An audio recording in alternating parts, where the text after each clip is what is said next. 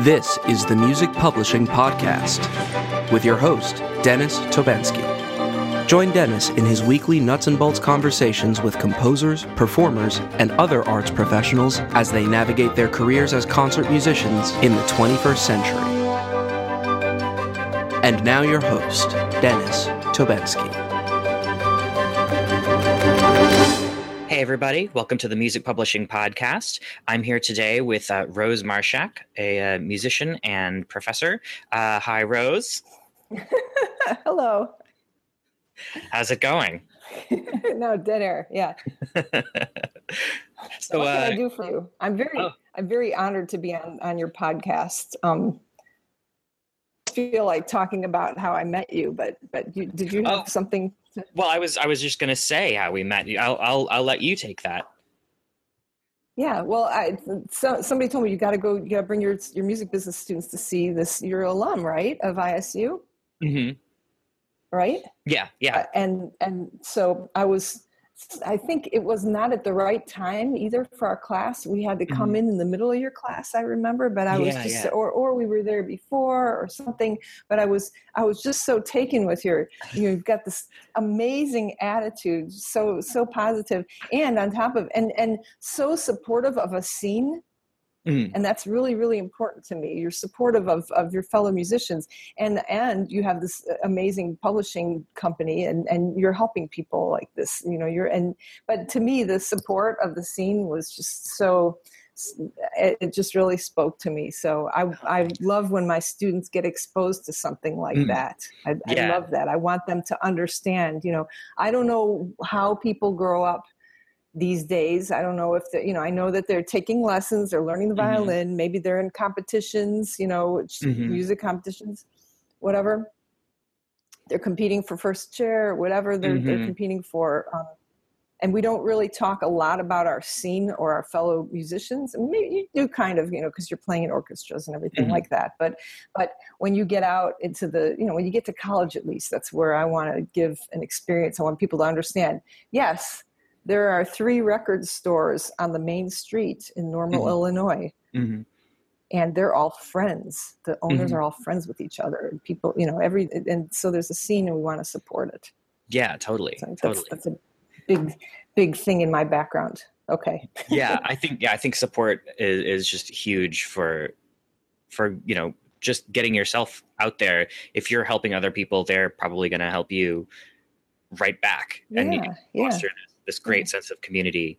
Um, yeah, that was uh, 2013 when I first uh, when we first met. I was I was on campus at Illinois State University for uh, the premiere of of an orchestra piece that I have, my LGBT suicide thing, and um, I knew that I wanted to.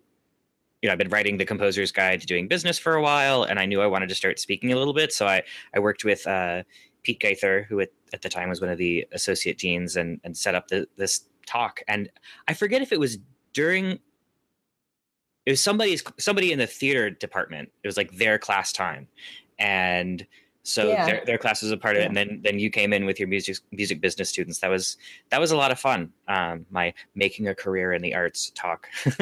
yeah, yeah, and, it's fantastic. Yeah, um, it was fun, fun talking to your kids again this past February. and the best part okay so so yesterday was my first class right so i was oh, nice. meeting my students for the first time we went through uh, 28 i think 28 students this time some of them are arts technology majors others are, are music business majors mm-hmm. and and i was thinking there's a lot of pushback now on on what they call syllabus week you know where they're, mm. they're this this year they said hey don't just go through the syllabus and and let them go early so I was thinking, oh, well, I'm kind of torn, you know, because I, I don't want to be that professor who starts teaching the first day. You know, oh, no.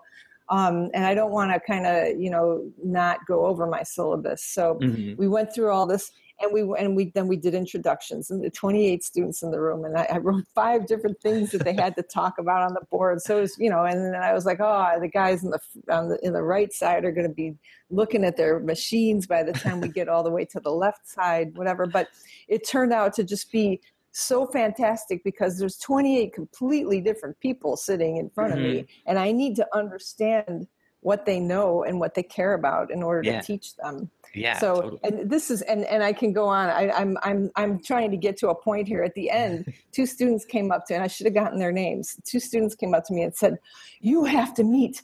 This guy called Dennis Tobenski. He came and spoke last year, and then I was like, "Really?" You know, because I was just getting ready to say, "You, ha- I have to get you to speak in my music business class again." they were, they were just all about you, and I said, "I'm going to be on his podcast tomorrow," and it, it nice. was very exciting. Nice. But that that's, happened at the end of the whole class. That's pretty so, cool. So it's come full circle. Yeah, yeah, that's that's that's awesome. but so now to go completely off on another tangent because I am I am tasked. I have tasked myself with um, furthering the canon of, of punk rock, of the punk mm-hmm. rock movement. Do I have my, this is the Bible of how the punk rock movement fits in with history. This nice. this talks about Dada and stuff like that, and Situationist nice. International and modern art. Okay. Nice. What's, so, what's the um, what's the title of that one? Because this will end up as just audio only at some point. So we so we know for the audio oh feed. Oh my goodness. Oh, okay. Tra- All right. So this is lipstick traces a Secret History of the 20th Century by Greil Marcus. Nice. Um, and it's, it's really, really interesting because it, I didn't know about the Situationist International movement yeah. and how it, it, it sort of, you know, it, it's the lineage from the, it describes a lineage from that through punk rock to the, you know, crazy bands like the Sex Pistols and stuff. But I was going to talk about, you were talking about a scene and mm-hmm. giving back to a scene. And if you are good to mm-hmm. some people, that you know they will be good back to to you and um and that reminded me that we had this thing called band karma when we mm. were on tour back in the late well in the 90s let's let's just say the 90s all the 90s uh, and we said that if if a if a band or a group was coming through our town we would we would house them and be very mm-hmm. nice to them and and talk you know listen to them talk about their the people in their town and what their town is like. And then that that would be that would build up our karma in mm-hmm. such a way that when when we went to their town there would be a nice place to stay. And we were staying on people's floors and stuff like that. It was very very diy so nice. i'm trying to figure out why that's important and how that fits in um, because i'm i'm old enough now and experienced enough now to know that it is important. Mm-hmm. I just have to explain it to other people. So, you know, it's it's interesting. So I, you know, I'll I'll give you a little background about me. Um, yeah, I'm yeah. I'm a classically trained pianist and violinist, and I play the the closest I ever got to playing violin in public was playing in the Uni- University of Illinois Orchestra, mm. um, and I was very lucky to get in that because my I am my major is computer science in, okay. in the School of Engineering. So my background is computer science. Uh, and that's what I studied at U of I, and it's very, very interesting time to be studying computer science at U mm-hmm. of I back then because that's when the internet was born. Yeah, it was really, really cool, among other things. But we didn't talk about that in our classes. We had very, very theoretical classes mm-hmm. about how to optimize code and how to write code and very low level languages and chip mm-hmm. architecture mm-hmm. and i loved all that stuff yeah. and it had nothing to do with music um, so i graduated with a, i ended up with two undergrad degrees in different aspects of computer science and math nice uh, and working in a flight simulator company this mm has nothing to do with music but at this time i was in a rock band mm-hmm. and i noticed that i said violinist and pianist, but I played bass guitar in this in this punk rock band. And we were we started out and, and I the reason that I could play bass is because um, I, I, guess I have perfect pitch, and it, with a punk rock band, you don't really have to have to compose that much on the bass. You have to hold it together. Your your function is is to be the framework. Mm-hmm. Um, so uh, so I yeah I I uh, there are all great stories about about how I was allowed in the band by everybody except my who would become my future partner. Um, but, but, but anyway, uh, so so we were playing punk rock. We were composing punk rock songs in the late 1980s, and mm. and this was an interesting time to be doing that. And and other groups were traveling around the United States and Europe by themselves doing mm-hmm. everything by themselves. Mm-hmm. Um, putting out their own records and their own CDs and their own cassette tapes mm-hmm. and and buying vans, cheap vans, and just dri- booking them booking shows themselves and driving around and meeting other bands and making very very interesting music. Mm-hmm. Uh, and my friend Jon Fine, who who just wrote a book about this, um, says I think there's a quote that says, you know, with with absolutely no worries of becoming famous we all this this whole scene had we had absolutely it's some it's better than that even it's it's a great quote and I, I wish I had it. Um, so we never had to worry about that we would become popular ever mm-hmm. because it was pretty avant-garde music. Mm-hmm.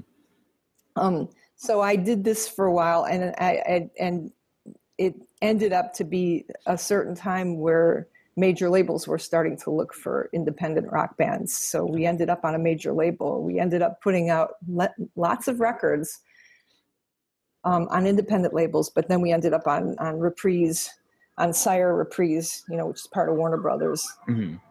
And uh, and I had a lot of experience working for them, and and uh, during that time, during that time, MP3 sharing started happening. So oh, that's yeah. when the music industry started kind of crumbling, right? Yeah. So yeah. people and there was a band called Metallica that that was yelling about this and saying people are stealing our music, you know, and we're not getting paid.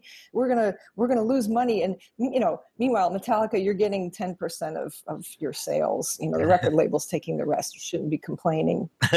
but um, we were we were one of the bands that said, well, people are are trading our MP3s music is not you know uh, recorded music is not going to be worth what it was once worth what mm-hmm. can we do now so we sort of went we, we sort of decided that well movies digital media uh, games we, we sort of co- started composing different things that we would put on our cds and we created these enhanced cds nice. Um, and that's what we, we put out an enhanced cd on warner brothers called rtfm and uh, and i programmed that I remember the guy. I remember our A and R representative going, "Well, you guys are, re- you know, would you like to put out an enhanced CD with all hmm. kinds of computer stuff on it?" And I remember saying, "Yes, that would be awesome. People would love that." and he said, "Good. Well, you're going to do that, and you guys can do that yourselves, right? Because you're all computery and stuff." And I was like, "Yeah, of course, of course, I know how to do that." Uh, and, and then we had to figure out how to do that. But so that so I sort of branched off into multimedia for a while mm-hmm. while I was and and I did some multimedia even for Warner Brothers. That was kind of nice. Then I went back to grad school to learn art, which was absolutely different than what I thought it was. Mm-hmm. I thought art was making stuff look beautiful, but it turns out that's not what art is. That's design. Mm-hmm. so uh, yeah, and and I worked. Well, then there was a sort of segue where I worked in virtual reality for a while. I worked. Oh, there's a couple of virtual reality domains at U of I. Mm-hmm. Um, it was called the Cave. If you, and and it's it's interesting to talk about this now because actually I think it's it's time where people are actually going to start using virtual reality. Mm-hmm. But back in the '90s, you know, it was it was like nobody. Yeah, here, put on these hundred thousand dollar glasses and you'll see fish swimming around you. Look, isn't that neat? Oh, we better create some art with this. Oh, look, I've got a virtual orchestra in space, but it's you know it costs five hundred thousand dollars to make, and you can only see it when you come to U of I and go to this t- special room that people have a key for. Enjoy, you know. Uh, yeah. Uh, but I did that for for a while. I did that for a while, and then I was rescued by Illinois State University and brought to this heavenly place where I could teach people. Nice. And so that, that's that's the that's the short story. nice. So you uh so you teach uh both arts tech classes and and your music business, right?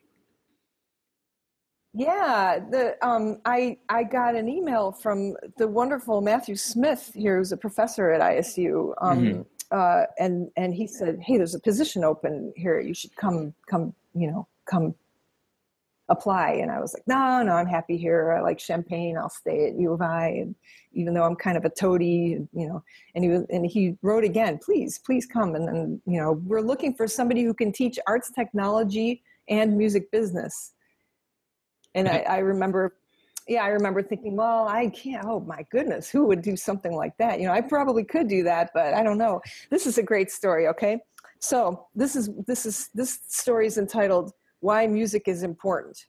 Mm. So I had a baby and I was fat, and so I decided I better go jog.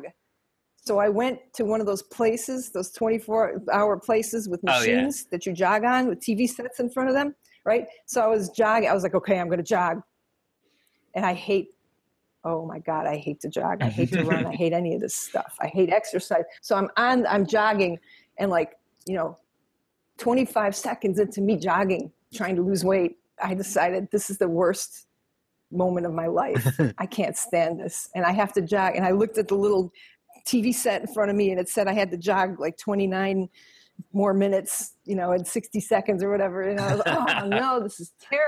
Oh my god what am i going to do? And so I, I, I persevered for the 30 minutes of jogging. And then I went home and I, and I, I was like, what am I going to do? And then I thought, wait a minute, headphones, MP3 player. I should bring music next time. I'll bring music when I jog. I've heard that helps. so the next time I went, I went jogging and I was, you know, halfway into it, I was listening to some music and, and I, I just, this was, it was like, like the sun came shining down on me even though there's no windows in this place.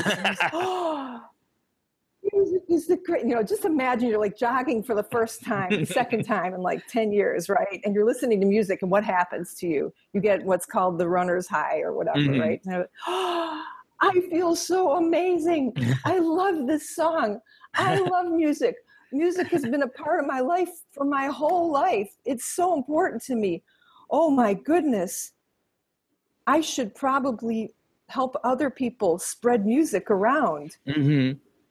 So that so then I, I came back and I looked at that email and I said maybe I should apply for this position and then I thought oh well I'm, I would have to teach all different types of music business so I went to the library. I went to the music library at U of I and I said, Are there music business books here? And they said, Here they are. And I can look behind you and that and you have on the screen that I'm looking oh, yeah. at you, I see like a hundred books behind yeah. you. It looks beautiful. and that's how many books there are at U of I in the music library. There's like mm. a ton of music book music business books. Nice. So I like grabbed them all out because as I tell my students, you can get free books at the library. They're free. And you don't even have to read them all the way. So I had I walked out with armfuls of books and I started reading. And how would one teach music business? Mm-hmm. And that's that short story. Did you? Nice. What was the question again? Oh, just you know what what what what you. yeah, yeah. What do I teach? Oh, yeah. Um, so so my first day, you know, I thought I walked into the class and I thought, well, I know all about being a rock star. I'm going to teach these kids how to how to navigate being on a on a major label, mm-hmm. Even how to put out their own stuff, how to get a job at a major label. I know mm-hmm. all about the rock business. If somebody asked me about classical music, I had there's one music business classical music book. last or something like that. And I had read that too. I was already so I walked in. I was like, all right, you kids, how many of you want to learn how to be a rock star? You know, and I looked in and there's like, people were just kind of like looking at me like, what? And there was like one kid with like a nose ring and an earring and like a mohawk in the back, and he's like, raises his hand, me, I want to. And I was like, well, what do you guys do? What do you all play? But he played trombone in this mm. class and they had no desire to be a rock star. They wanted mm. to know how how am I going to make a living as a trombone player, just in case I am not the principal trombone player of the mm-hmm. you know the most major symphony in my yeah. town. Yeah. How am I going to make? And my parents want me to have a job. Mm-hmm. How am I going to make money? So, oh, okay. Oh, oh, practical music business, like how how you actually will make a living with what you love. Mm-hmm. I can teach that. That's wonderful. Thank goodness. Okay. So the next year I came and I was ready. Okay, how many trombonists do I have? It was all singer songwriters the next year. all everybody wanted to know how they're going to make a living with their singer song. Then there's a year of all music producers. Mm-hmm. And when I say music producer, now I mean hip hop beats. That was okay. a year of all hip hop beats. Every year is different. Mm-hmm. Every year, and, and my goodness. And, you know, one day I had somebody talk to me about a, a music school that teaches uh, little kids, you know, one of those music schools, like in a oh. mall oh. in oh, yeah. Chicago. Music mat, it was Music Matters. I can't remember what, what the music school was, but it was a school where little kids go. They don't just go to learn to have their violin lessons. Mm-hmm. They go there and they can they have violin lessons and then they have trumpet lessons and then they have they can pick up any instrument. Oh, interesting. It's like a playground.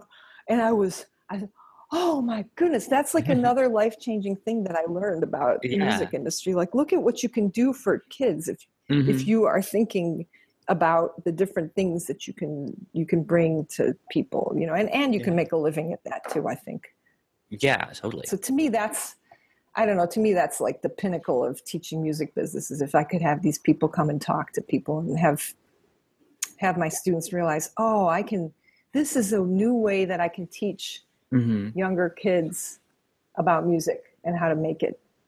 Yeah, nice. So nice. Now, what are what are some of the things? Um, when when I was in your class uh, last time, uh, you had you had mentioned something about thinking about uh, or at least you know, at least thinking about it, um, having your kids set up a like a, a, a publishing company for the university year I get one one student who says, "I'm really interested in setting up a publishing company," and I'm like, "Oh, thank goodness! We need to do that." There are composers at the university. Mm-hmm. There are mm-hmm. professors who are composing music. Mm-hmm. Get that out. Um, so, and, and, invariably, it doesn't happen by the end of the semester. So, uh, I don't know. We're gonna we're gonna hit you up again for this. You know, totally. I, again, I had one student go, "I want, I'm interested in that," and so maybe there's something we can do where you could we could make you we could ask you to be a mentor i'm i didn't even think I'm, of this i'm into that yeah i mean so the one thing that i have noticed about illinois state university is that especially in the arts technology program is that our alumni just love mentoring our, our uh, mm-hmm. uh, students and it's oh, yeah. fantastic and it's i think i mean i'm not completely familiar with the school of music and how it goes I mean, but mm-hmm. i'm assuming it's a little bit like the arts technology program where mm-hmm. by the end after four years these people feel like brothers and sisters who are graduating and they want to take care of each other and they see their their newborn you know siblings coming up too and they just have so much deep caring for them. Mm-hmm. yeah the the so the whole college of fine arts there fosters a lot of that um that's great.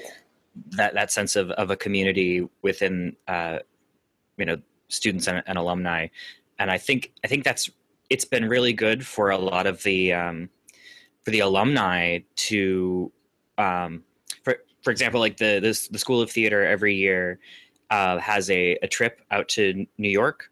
They bring a bunch of students, and you know they they bring the alumni together and everybody comes together at, at this this on this one night and um, you know have some drinks and talk and you realize who your connections are that you both had the same professors or you know someone who was in this production that you did you know work on and so you end up having all these great connections and uh, they really they foster yeah. that and i think that's that's important for um, you know anybody in the arts is, is kind of maintaining connections with with the school that you came up in because you can always it, you can usually find someone out in the world who, who's doing something that you can kind of hook into and you know you can help them they can help you. And, and i know that um, you know for for me I, I like giving back to the students at the school.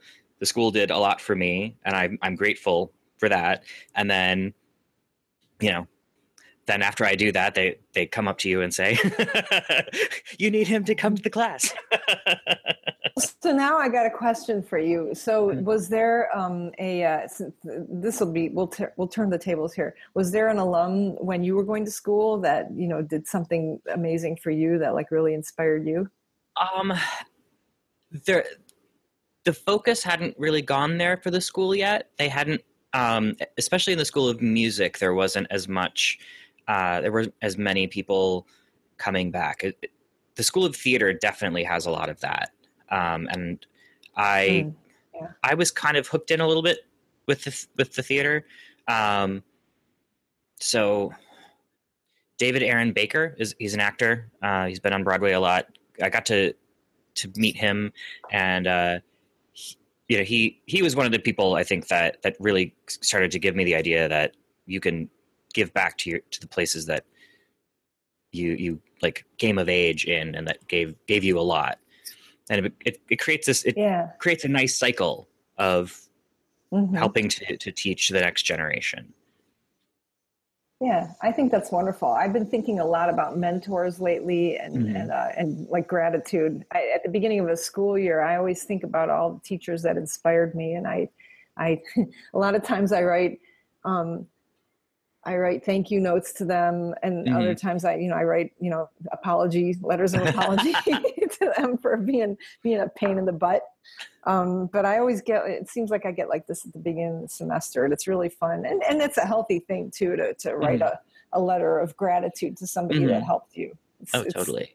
I've, I've read that somewhere that grateful people are happier usually. So yeah, it, and and it it can also you know rekindle that old connection and and give yeah. it give it a new dimension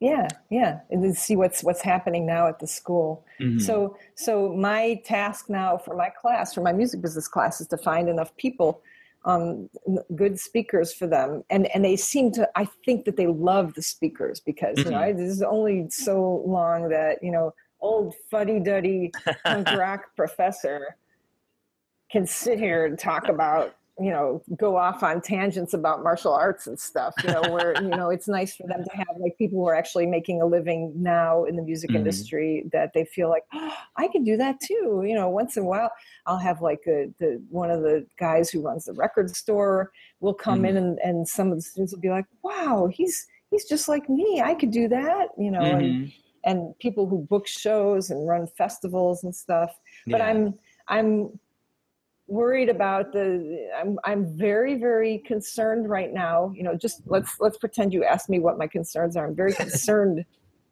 like extremely concerned that of the diversity in in the speakers that I am bringing. You know, mm-hmm. they all seem to be of of the white male genre, and, and, I'm thinking, you know, I have many different colors and genders of people in in the class, and mm-hmm. I have to figure out how to service, you know, how to make it so that people people can see other people that are doing mm-hmm. other things that kind of yeah. look like them. Mm-hmm. So I'm, and so then I'm like, well, that's that's kind of a weird thing to go out and look for speakers, you know, that are that are more diverse. That's that's mm-hmm. strange to me. And then also just just the realization that there are not that many, you know, in this tiny small town in the middle of a cornfield is also worrisome and sad. Mm-hmm you know so I'm, I'm i'm thinking about and then also like how do you know like if this person's going to be a good speaker and you know how do you how do you judge somebody's authenticity mm-hmm. and how do you you know and it's it's it's interesting i have a speaker that comes in regularly that runs a, a music arts technology and literary festival mm. he comes in and he uh, and and I mean this this is an amazing thing that this guy does. And he comes in, and once in a while, when he comes in and he's in, he's in a bad mood, and he swears at the students, and the students go, "Oh, he's icky and scary. He swore at us," you know. And I'm like, "Yeah, but he has so much information to give you. But sometimes, sometimes it's hard to give exactly I guess you know the the it's like there's sort of a feeling that you can get from somebody that like mm-hmm. a path you know and, and you can you can understand what motivates them you can understand their their work ethic and stuff mm-hmm. maybe that's even better for the students so yeah so the other the other concern is how do I get them to write about their experience to you know to sort of solidify it mm-hmm. get them get them to understand what they've learned so that's that's another thing yeah that's interesting but yeah, I think that that's important um, yeah. as you're, you're you're figuring things out. I think yeah, writing about it can if if you're writing as though you're writing to someone else, it mm-hmm. sort of mm-hmm. becomes teaching in a way. Yeah. Yeah. Um, yeah. So like I know when I, when I'm when I'm writing a piece and I come up come up against a problem and I'm trying to figure something out, or or when I've learned something about what I'm writing, um, you know, I keep these development diaries, and so I'll I finish writing for the day, and I sit down and I just sort of like journal it out, and write as sort of as though it's for someone else, and quite often that helps hmm. me to to work through a problem, and now I understand my problem better, or now I understand this this idea that I was trying to get across. That that that may be of some help, maybe. That's really, you know, what's really interesting. I was reading here. Here, check this out. Um, there's an um, analog to debugging in computer science. Mm-hmm. Believe it or not, when you're debugging a, a problem, mm-hmm. um, and I was actually just reading an article about this too because I have to have students. Because the other thing that I do is I teach computer programming at ISU. Mm-hmm. It's, oh, I nice. teach computer programming for creatives in order to debug a, pro- a problem, sometimes you can uh, pretend that you're explaining it to somebody else. Mm-hmm. And yeah. as you and it forces you really totally forces you to go through your lines of code mm-hmm. or your sounds like or your lines of music and and explain them and one and and really understand what's going on. So that's mm-hmm. that's I just I had I, I experienced this myself trying to debug a program. I'd finally, mm-hmm. I'd finally get mad and, and email somebody and go, "Hey, have you ever done that?" And the minute I hit the send, I go, "Oh, I know how to fix it." uh, you know, so, the article that I was reading is from an MIT um, uh, uh, collective that um, uh, puts out free software. There's really, ah. really cool software program called Processing and p5.js. Mm-hmm. And so they're trying to explain to artists how to create code and they're trying to explain how to debug code. And they suggest having a some people even have like an inanimate object that they explain their hmm. code mm. to, like a rubber ducky or something like that. so nice. my question to you is when you write your journals, mm-hmm. are you writing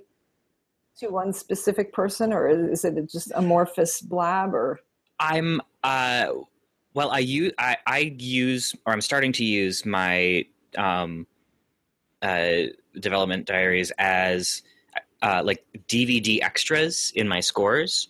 So cool. at the, at the wow. very end, I'll I'll put in um, you know, I, really haven't had the chance to do it yet uh, with a lot of things, but I'll, I'll put in excerpts from the, these diaries, uh, and then maybe some pages of the manuscript, like scans of the of the of my handwritten sketches and everything. And so I'm kind of explaining the the piece and my problems to whoever buys that score. So it, it's usually with a with another musician in mind. Um, sort of here's how this happened here's how this whole piece came about and here's you know maybe there's some insight that you can glean from that, or maybe uh, it can help you with your own problem later. Like if you're coming across something like this when when you're writing or when you're doing something, it's sort of so that's. So what inspired you to? That's fantastic. What inspired you to do that? Has anybody else ever done that? Or yeah, it's uh, it com- comes from sort of two different places. I mentioned uh, actually a couple of episodes ago. I, I think it just did it just come out? I forget. Um, but uh, Andre Gide, the French novelist, uh, wrote these. He would he would write diaries as he wrote his novels, and so this one novel in particular that that I'm thinking about, The Counterfeiters, it always comes with, or almost always comes with the diaries in, published in the back, and so that mm. you know, that always stuck with me. That idea.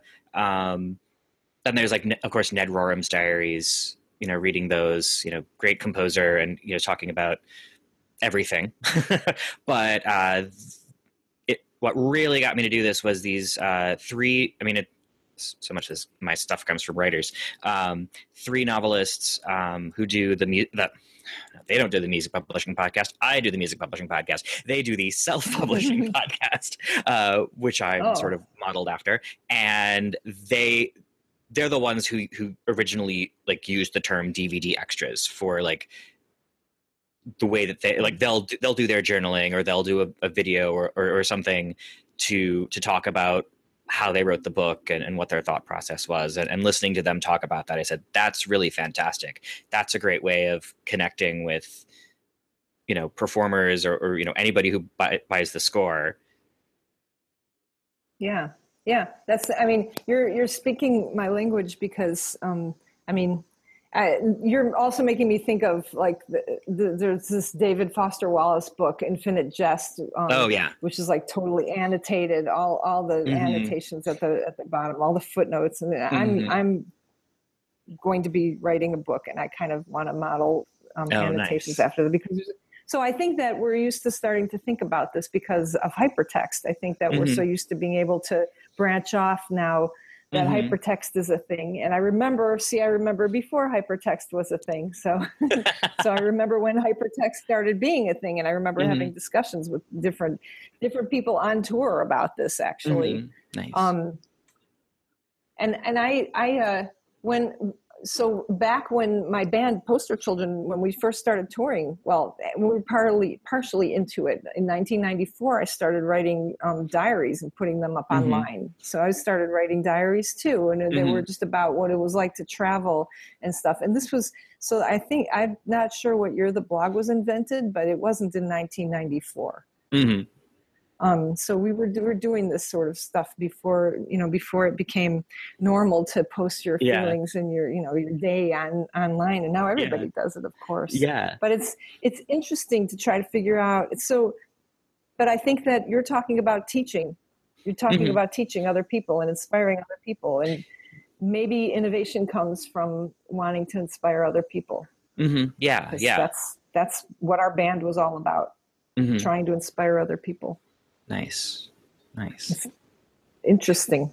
Yeah. Or uh, once in a while, somebody will ask us, "What was your best? What was your best tour story? What was your best moment uh, um, in your rock band?" And you would imagine, you know, I'm imagining that people will say, "Oh, well, one time we played the Fillmore in San Francisco. We did play the Fillmore in San Francisco, and the roadies were so mean." Um, one time we played in front of Public, you know, we, we opened for Public Enemy. We did open for Public Enemy in uh, in Kansas, and there the uh, students who were at the show hated us. We were not a rap band. we were like a thousand white frat boys in uh, in Lawrence. I can't remember what city it was, but man, they were really upset. They did not want uh-huh. to see a punk rock band with a girl in it. Um, but our crowning moment, our best moment, we were sitting in a restaurant in Champaign, and we were very sad because our A and R guy had just told us that our rec- they want to delay our, our record, the release mm. of our record. It was like our second or third record on Warner Brothers. I can't remember second record, and then, oh, you know, so when somebody tells you you're on a major label, and somebody mm-hmm. tells you we need to del- we need to put your record out later because it's mm-hmm. a better time it's not it's somebody else more important than you who's oh. going to be put out that yeah. that week you know so we were dejected and we were mm-hmm. in the mm-hmm. middle of recording which is not a good time to be dejected no. because you know you're recording a record it is yeah. terrible oh and we were sitting with our heads in our hands in our in, at this this tiny little restaurant in in in um, urbana actually and uh, a guy walked up and said, "Are you, are you, are you poster children?" and you know, and, and, I looked up and I was like, "Yes." what is it? What do you want? You know, it's once in a while. Like there are four people in the world who know who we are, so this is one of them. And he goes, "Well, I have come here from I can't remember where he came from from another state, from the Southwest." To look at this school, to look at grad school at U of I, and I can't believe I'm running into you because I stayed in school because this guy used to write fan letters to me and mm. say, I'm, I hate school. I hate, I hate high school. I want to quit. I want to quit high school. And I would write back. I want to join a band. I would write back, stay in school. Mm-hmm. Be in a band, do whatever you want, but stay in school, finish high school. Please mm-hmm. go to college. It's very important. You can do all the music stuff also, you know. And so this guy had stayed in school, had stayed in, in college, and was looking at grad schools now and was looking at U of I because that's where we went. That's where Poster Children ah, went. And he nice. couldn't believe that he was there to thank me. And I was at that, you know, I was like, and, and I think I always say that my guitarist, to get my, my partner is going to get really mad because I always say, but he started crying. He was so touched, you know, and that's, you know, whatever he doesn't want to know be known for for having you know emotions and stuff he was crying we were all we were like you know Warner Brothers can delay the record. I don't care. That's totally fine. But mm-hmm. you know, we we touched this guy and made him want to learn more. Yeah. What's better than that? Yeah, that's that's, that's the best great. thing that you can do. Yeah, exactly. Yeah. Nice.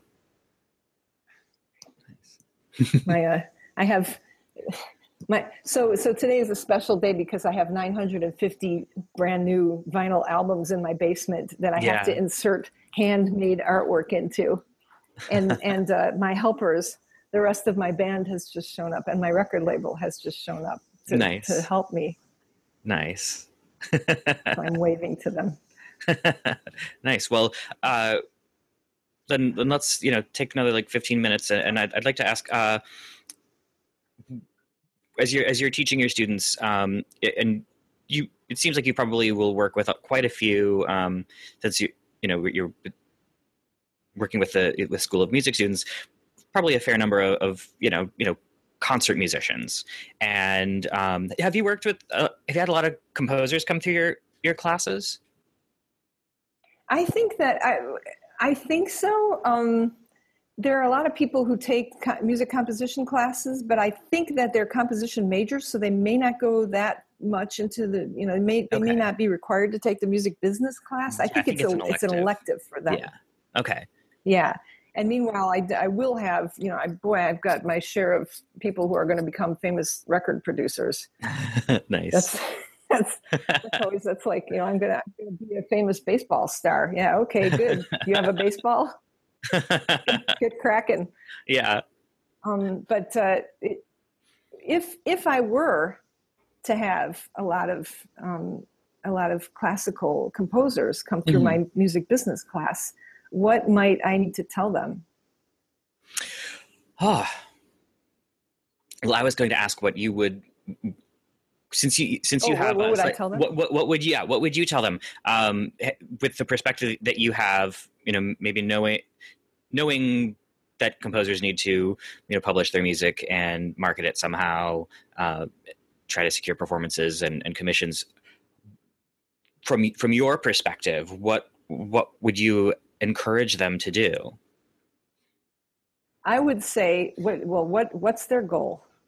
Mm-hmm. Are they so? Think about what your goal is first. And it's funny. I had a student yesterday say, you know, well, I'm gonna after I graduate, I'm gonna see if if we can make it with the band, and then you know, and and and then I'll see if I need to find a job. And I said, that's great. How are you gonna know if if you made it? Yeah. When are you gonna know if you made it? You know, mm-hmm. and he was and then my grad student said, when he makes a living at it, duh. And I was like, grad student, quiet. Come on.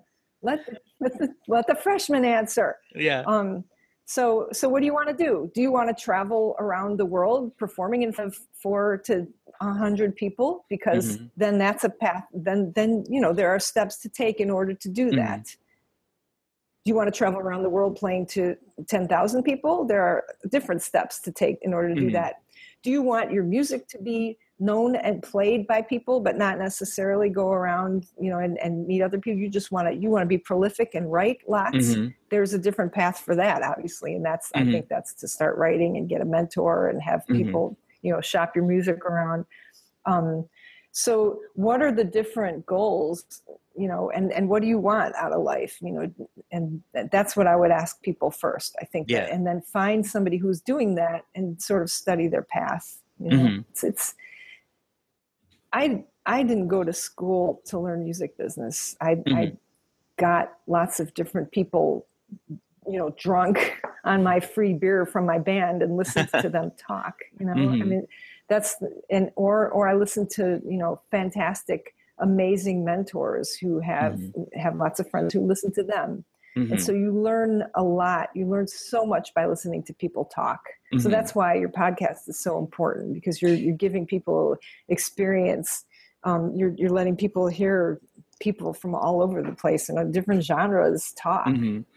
yeah that's that's, that's how a, you will learn the most yeah that, that's been a that, that's one of the big goals here is is make sure people can hear a lot of different perspectives. Um, of course, they're they're mostly they're gonna get they're gonna get a big big dose of me and my. Uh, but you know what your, your you is is you're, you're yeah, but you're a teacher. That's mm-hmm. that's what you're doing is you're teaching and you're making mm-hmm. and you're making you're enabling people to to communicate with each other. So that's you know maybe maybe you, you have a certain genre, but that's I think that that you're really you're really really good at that at, at the teaching part. So, um, So, can I ask you though, what are the? I'm just interested. What are the different goals that a, a classical music composer could have? I think um, for for many, um, it, it, it, can vary. Some some want to. I mean, getting commissions is is t- is a really big. More commissions, more performances. Those are the the uh, the big you know continual things that we that we want to get. And it's it's it becomes this cycle of over and over you know getting the next commission fulfilling it getting paid and then searching for the next one. So mm-hmm. being, being pro you know to prolific to some degree or at least consistently producing and a lot having income from commissions and uh, from performances to support you to be able to do the next thing so it becomes a cyclical process. Right. Um, yeah. And and some some want also, to do it.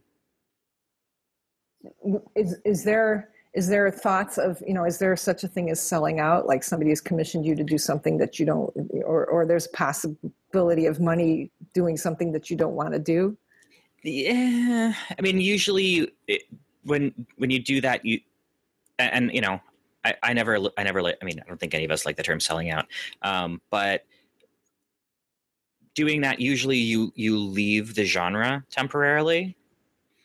You, you know, yeah. there's there's the money, uh, big money for something that other people might poo poo. It's usually because you've stepped out, you, you stepped off the lawn you're you're you're mm. somewhere else now and maybe you're only I love that. taking you're only like it's taking great. one step and you're coming back. Uh, you know, so you know, doing things like video game music or doing music for film. Some people think that that's selling out. Doing commercial music, um, yeah, it, and it's it's not. Uh, it's using your skill to do something else. But um, th- I think a lot of people do have that fear, and I think some people do hold on to, um, you know, not so much some people aren't afraid for themselves they're they're afraid for other people that you know don't don't sell out don't sell out you don't want to be a sellout don't don't do this then yeah. you're not you're not legit anymore i think that's going away uh as yeah as i think you're right yeah as we're that was that a big thing that's it's a big thing in the in the punk rock genre too. I mean, yeah. it's just it's you can't sell out. Yeah, and I, I think now with um, now that style isn't such a big concern in concert music anymore. We don't have these big camps of the you know academic styles of music uh, versus you know non-academic uptown downtown type stuff. Now mm-hmm. that that's really and you know we've got a whole cross genre thing going in in a bunch of different quarters. I think people are more now more concerned with writing their own music than in um, shitting on other people for theirs. well, that's good. That's yeah, yeah, yeah. Yes. Stay on your own lawn. Don't see anybody else stepped off their lawn. That's good. Yeah. Yeah. yeah. That's nice. So th- that's good to know. That's um and and are there other? I mean, so when you get commissions, are there different types? I know there's different types of commissions, but um, are there you know, would you perform your music? Um, or, I mean, are there some composers that wish to perform their own music and others that wish to, for others to play it? Yeah, yeah, that, that's, it's becoming a little more, prom, or more, more typical for, for composers to have more of an active hand in performance. I think most, mm. um, I think most composers aren't performers and they're fine with that. They're proficient with one or two instruments. Um, and they can do it if they have to, but they're not comfortable performing. They're, they're maybe not proficient enough with the instrument to actually perform with it. Um, but but there are more and more composers that do have you know quite a bit of proficiency and and want to perform. You know, uh, like I do it. Um, Kate Soper does it. Uh, Timo Andres does it. Um, God, there's so many. Uh, Reena Esmail lots of lots of composers who who do they, they, they do perform their own music and music of other people um some of them some not but you know it's it, yeah. it's, it's a path. It's it's become a genuine path for composers for some to do that. Um, you know for for me i'm i'm happy performing my own stuff. I know i'm never going to be you know in front of a a, a giant uh, concert hall you know i'm not going to be like at the, the front of carnegie hall but like i i don't mind like that's it's not appropriate to my career really that's if only I could find that Jon Fine quote. I, I have to, you know, just the the no no. Um, uh, do we have time for me to look at it? Can you edit yeah. it? I'll I'll look it oh, up. Oh yeah, Jon, yeah, look it up. Okay, good. Let's see. I went I went on the internet um because it was yes um, Penguin Random House. So it's on his publish publisher. It says something at no point at all. Yeah. Okay. At no point at all were any of these bands, quote, ever threatened, even distinctly, even distantly, by actual fame. Never be threatened by actual fame. Yeah. Now that, I got to get back to, to where you are. On yeah. There you go. I, I like that. That's the best.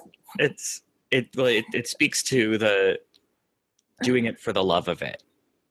Yeah. Yeah and mm-hmm. and being um, workman workman like, do, doing the work, mm-hmm. getting it done, loving it, and then doing it again. Yeah, yeah, it's fantastic. So you know, what's fun to me is is to speak is to be allowed to speak with somebody from a different genre um, mm-hmm. and see all the comparisons that we can have, and then to you know just bring crazy you know pull in little David Foster Wallace and mm-hmm. talk about punk rock, and then talk about you know I, I can't think of what else we brought into the conversation but that's always interesting to me yeah i think that's how some of my best ideas have come about and i think it's how you know most people i know their best ideas come from outside of what they do uh, you know yeah. i'm always yeah. i'm always looking to the book world and i think some of the the most interesting things that that i've done or that i want to do come from there and some people get their best ideas from artists you know or from you know whomever and some if you if you know the more people you know and the more you surround yourself with smart people and talent the more it all kind of it, it percolates. It, it you learn things that you wouldn't have gotten otherwise. Yeah. And, and fantastic. it, it can send you in a whole new fruitful direction. Yeah. So this is just a missive that students should stay, come to class, be with all of your, your people there and listen mm-hmm. to them, mm-hmm. listen to your mentors and learn from everybody and learn. Mm-hmm. I want to make a t-shirt that says, I was saying, you know, I teach all the things, you know, I was like, oh, should I teach this and this? And then I went, wait a minute, I'll teach all the things. But then I thought, oh, what, what's the even better um, slogan is learn all the things. Yeah. Exactly. That's what you just said. Learn all the things. I have to make Pretty a t-shirt much. like that. nice. Cool. Nice. Well, we're at the the hour mark here. So um thank you for being on the show. This has been great. Uh where can people find you, Poster Children, you know, anything you've done? Where where can they find you online and and you know learn more about you and get in touch with you? You can um if if you if you Google me, see what happens. you, um, but uh, the website is is um, has been pared down now because we're getting ready to release this record. So mm-hmm. I have almost ten years of tour diaries that were online that I mm-hmm. published mm-hmm. while while I, I hand wrote HTML mm-hmm. code. Oh yeah from people's floors while I was on tour. We would we would after after a show, I would say in the microphone, "Does anybody have a floor we could sleep on?" And you know, there'd be people who would have floors, and then then I would say, "Do you you know do you have an internet connection?" Because we need to upload our tour reports. And so, yeah. um, really, from 1994 to 2002, my tour diary is online, and I'm trying to i'm wanting to make that into a book now so yeah. that's my new project Nice. Um, and to advance the canon of punk rock. So yeah. you can you can always find me on the internet. Awesome, awesome. Well, and w- we should we should talk about the book thing. I know a lot about how to do that. do can, you? I'm happy to help. Oh, okay. oh, good. Oh, oh, awesome. All right, so, that would yeah, be great. Yeah. Well, I'm we'll, gonna we'll and I want to contact you and, and, beg you to come and talk in front of my music business class oh, again, oh, since already you've been requested. Oh, good. I'm I'm happy to do it. Uh, so we'll uh, stick around here and we can talk about it when we go off the air. Um, so I'm going to do okay. a little wrap up here. So uh, everybody, thank you for listening today, and thanks again to to Rose. You've been fantastic.